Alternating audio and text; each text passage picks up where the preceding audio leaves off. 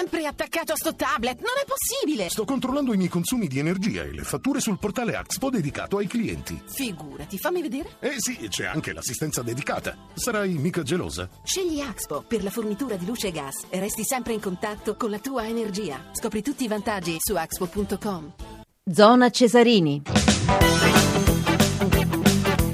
22 5 minuti, allora torniamo da Massimo Zennaro, stiamo seguendo oh, come avrete seguito sin qui, avrete capito la uh, 36 l'anticipo della 36esima giornata del campionato di Serie B, Cittadella Vicenza, andiamo alla Tombolato, 5 minuti Massimo Zennaro. Sì, e torneremo presto da te Massimo Zennaro, allora un po' di notizie, una per quello che riguarda la MotoGP, eh, in questo weekend c'è il terzo Gran Premio e la prima giornata di prove libere della gara dell'Argentina sul circuito di Rio Hondo ha visto in difficoltà soprattutto i piloti Yamaha, Rossi solo nono nei tempi e Lorenzo sesto, mentre Ducati e Honda inseguono la lepre Alex Spargaro, lo spagnolo ha portato in vetta alla classifica di entrambe le sessioni odierne la sua nuova Suzuki, confermando la bontà del progetto nipponico a rientro nel mondiale dopo un'assenza di ben tre anni. Espargarò ha fatto segnare il miglior tempo di giornata nella seconda sessione in 1.38.776, rifilando poco più di mezzo secondo al migliore tra i piloti italiani, ovvero Andrea Iannone con la Ducati e poi terzo Marc Marquez. A proposito del pilota della uh, Ducati, ha raddrizzato una giornata che sembrava sembrava nata storta a causa del guasto tecnico che l'aveva lasciato a piedi nel primo giro della sessione mattutina di prova, poi Mark Marx invece ha provato di tutto per stare davanti, il pilota della Honda ha trovato sempre traffico e per questo non è riuscito a risalire in cima alla classifica. In particolare, tra l'altro, è uscito pure fuori pista nella seconda sessione di libere, eh, nel tentativo proprio di passare un avversario per guadagnare posizioni. Eh, un aggiornamento pure per quello che riguarda l'Eurolega di basket, avevamo detto del successo del Real Madrid, siamo ai quarti di finale dei playoff eh, del successo del Real Madrid 90-85 sull'Efes, siamo adesso a, uh, nel terzo quarto, a 6 minuti dal termine a Barcellona, però l'Olympiacos è in vantaggio 42 più 5, quindi a 37, torniamo dal nostro Massimo Zennaro per altri 4 minuti. A che punto siamo innanzitutto? Però? Siamo al 39esimo. Allora sì, 4-5 minuti, poi riprendiamo la linea noi e di nuovo te, Cittadella Vicenza. L'arbitro vediamo che decide, Ragusa e decide che è ehm, calcio di rigore per il Vicenza, eh, calcio di rigore per il Vicenza al 43esimo, Ragusa liberato da uno splendido colpo di tacco eh, di eh, Cocco è entrato in area e si è eh, in corsa è stato è finito sulle braccia di eh, Piero Bon ed è finito a terra. L'arbitro questa volta non ha avuto dubbi sì, sta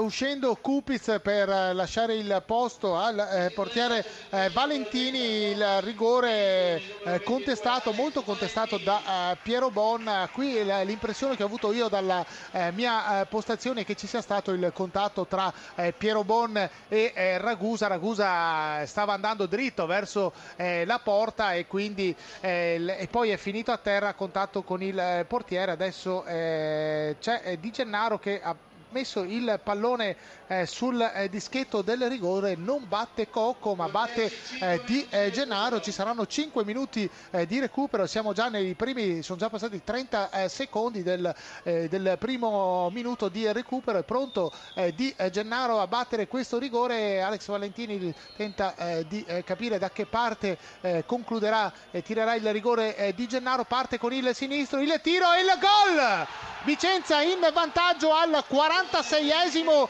eh, minuto con il rigore di Di Gennaro e il eh, Vicenza in eh, gol. Adesso eh, tutta, Vicenza, tutta la squadra vicentina sta eh, festeggiando nei pressi della bandierina ehm, di destra della, port, della ehm, del, della metà campo eh, della eh, Cittadella. Adesso il Cittadella dal 46esimo è finito sotto con eh, il eh, gol di, eh, di, Gennaro su calcio di rigore concesso per un intervento falloso, ritenuto falloso dall'arbitro di, del portiere Piero Bon su eh, il, l'attaccante Ragusa che era lanciato a rete, è stato lanciato a rete da uno splendido colpo di tacco, bisogna dire questo sì, davvero molto bello il colpo di tacco di eh, Cocco che ha eh, visto arrivare in corsa Ragusa, l'ha liberato e c'è stata questa incursione ehm, centrale, l'uscita di eh, Piero Boni, il contatto, probabile contatto tra i due giocatori e il eh, Ragusa è finito a terra e poi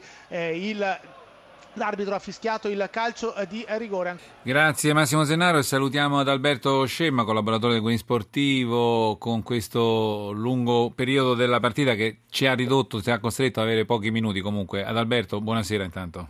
Buonasera agli amici sportivi come sempre. Beh, direi intanto finale sorpresa, l'abbiamo eh sì. visto, è gol eh, su rigore allo scadere e c'è questo Vicenza che va in pole position. Eh, Assolutamente.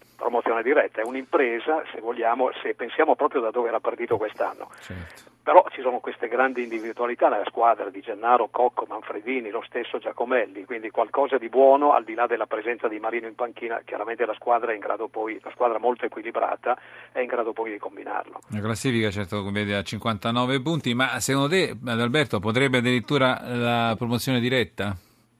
Ma direi è una squadra, è una squadra tosta sicuramente, dicevo dell'individualità, ma abbiamo visto anche poi il cinismo, chiamiamolo così, o comunque la freddezza ecco, con cui eh, sa gestire sempre le situazioni intrincate, anche qui lo ha dimostrato nel sì. finale, ma una, eh, direi che è una costante in queste ultime battute della stagione in particolare, perché dopo lo scossone iniziale la presenza di Marino sicuramente ha dato un'immagine corsara, una squadra che era partita a rilento se vogliamo, ed è una squadra che ha un'anima, ha un carattere e ha, tieni conto sempre di una tifoseria tifoseria storica, uno zoccolo duro straordinario perché è una delle tifoserie, quella vicentina più determinata, più calda e più vicina alla squadra anche nei momenti di, di pericolo, nei momenti più negativi. A proposito di grandi prestazioni, eh, la condizione era eh, che il Vicenza insieme al Bologna e Frosinone dovevano perdere e il Perugia non doveva vincere per il salto di qualità del Carpi, quindi sarà rinviato. Secondo te il Carpi quando sarà promosso matematicamente, Adalberto? Ecco, intanto vediamo che tra eh, la prossima, non la prossima, ma quella successiva, certo. quella del 25 aprile, c'è lo scontro diretto ah, con sì. il Frosinone che può effettivamente essere determinante. Però c'è questa componente a sorpresa fino a un certo punto però della,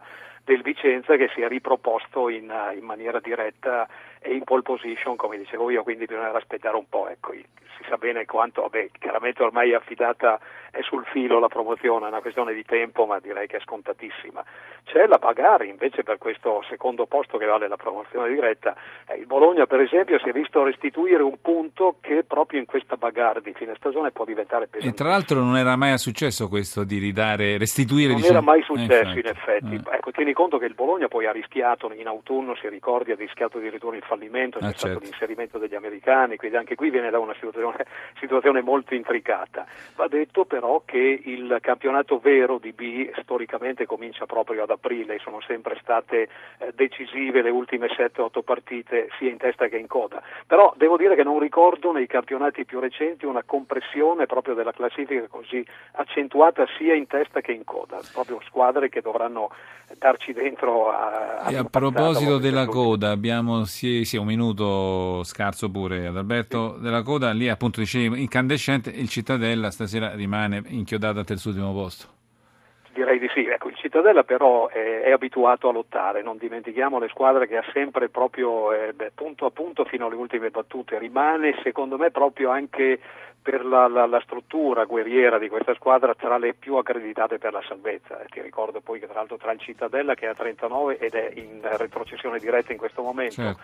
e il Modena che è dodicesimo ah, sì. a un punto poi solo laterale sono solo tre punti, voglio certo. dire c'è amplissime possibilità di eh, di recupero e poi ci sono degli scontri diretti, ecco, per esempio domenica prossima, sabato prossimo, il 25, il Cisanella certo. gioca a Brescia con un Brescia più o meno già spacciato, quindi eh, sono punti possibili ecco, da recuperare. Dobbiamo salutarti Adalberto. Eh, Una buona serata a te. Eh sì. Il prolungamento di Cittadella Vicenza ci ha un po' compresso, grazie come sempre. Alla prossima, buona serata a tutti. E allora, pochi minuti ancora il GR1 e poi di nuovo, come detto, la Formula 1, la MotoGP e il tennis. Rimanete su Radio 1.